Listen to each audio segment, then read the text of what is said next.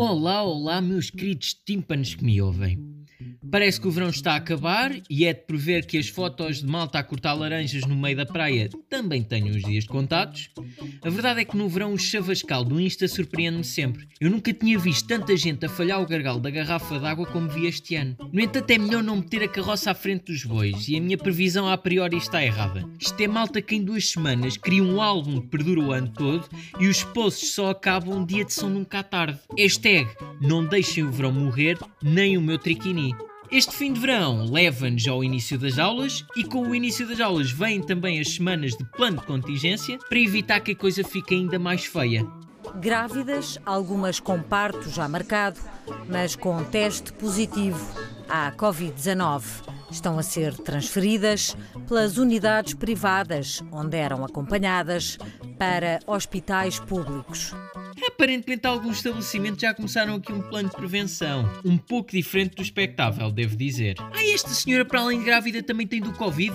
Ai, ai, aqui neste hospital nem pensar, narani naranã. Pronto, cada um é como cada qual. Também não pode ser tudo a lagarde. Uns estão chateados com o plano de contingência, outros com as falhas de gestão da pandemia, outros tantos com a escola e depois existe toda uma falange de seres humanos que vão do berço à cova chateados. Pois eu também estou furibundo.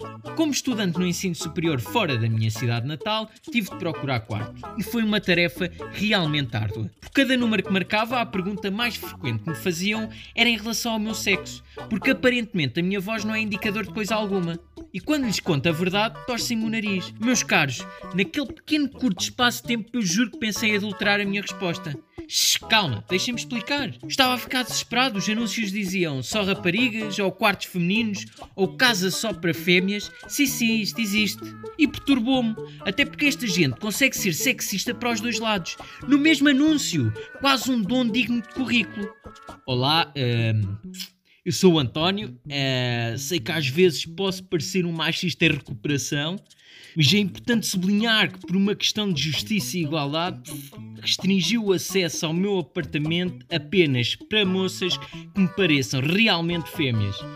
Epá, aqui, como futuro operador da loja de Pingo Doce, epá, até posso aceitar os vossos modos antiquados e atendo-me ao outro homem de vez em quando é que eu, por um lado, não percebo se são os proprietários que são sexistas e que acham que todo o possuidor de um falo é uma ameaça ao ser humano, ou se todo o possuidor de um falo é realmente uma ameaça ao ser humano e eu não sabia. Vivemos num mundo onde os sexistas, machistas e misóginos não são os construtores, mas sim os proprietários e senhorios dos espaços. Não andamos a comislados com a testa. As estatísticas dizem-nos, e bem, que em Portugal o número de sem-abrigos do sexo masculino é 4 vezes maior do que no sexo feminino. Agora pensem. Ora então, para arranjar casa, senti que tinha a obrigação de garantir que era um homem civilizado, como se a minha palavra fosse o suficiente para convencer estas pessoas. Estou sim, senhores Gertrudes. Boa tarde. Olha, eu estou a ligar porque encontrei aqui um anúncio no Idealista e queria saber se ainda tinha quartos disponíveis. Ah, ah é, é só para menina. Sim. Sim. Mas repara, eu sou um homem civilizado, limpinho, vou para a cama perto das 10 e tudo. Ah, não ajuda? Já tive um cunhado e sabe como é que os homens são. Pois, pois pá.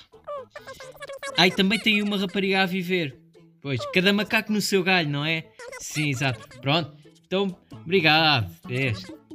Não sei se estou a chegar ao ponto que queria, mas quero-vos dizer que está realmente complicado arranjar um quarto para um possuidor de gónadas sexuais masculinas. E também não há maneira de arranjar bancos e pontos para todos nós. Contudo, longe de mim vitimizar os homens, porque todos nós sabemos que nesta luta de igualdades a maior vítima geralmente não é o homem. Mas porra pá, nem todos nós somos netos de Moura, nem trompistas, nem revisores da CP. Não ofendeu, disse-me. Ah, não ofendeu, não ofendeu. O que acha que está correto o que disse então? O que é que eu disse mal? Diga lá.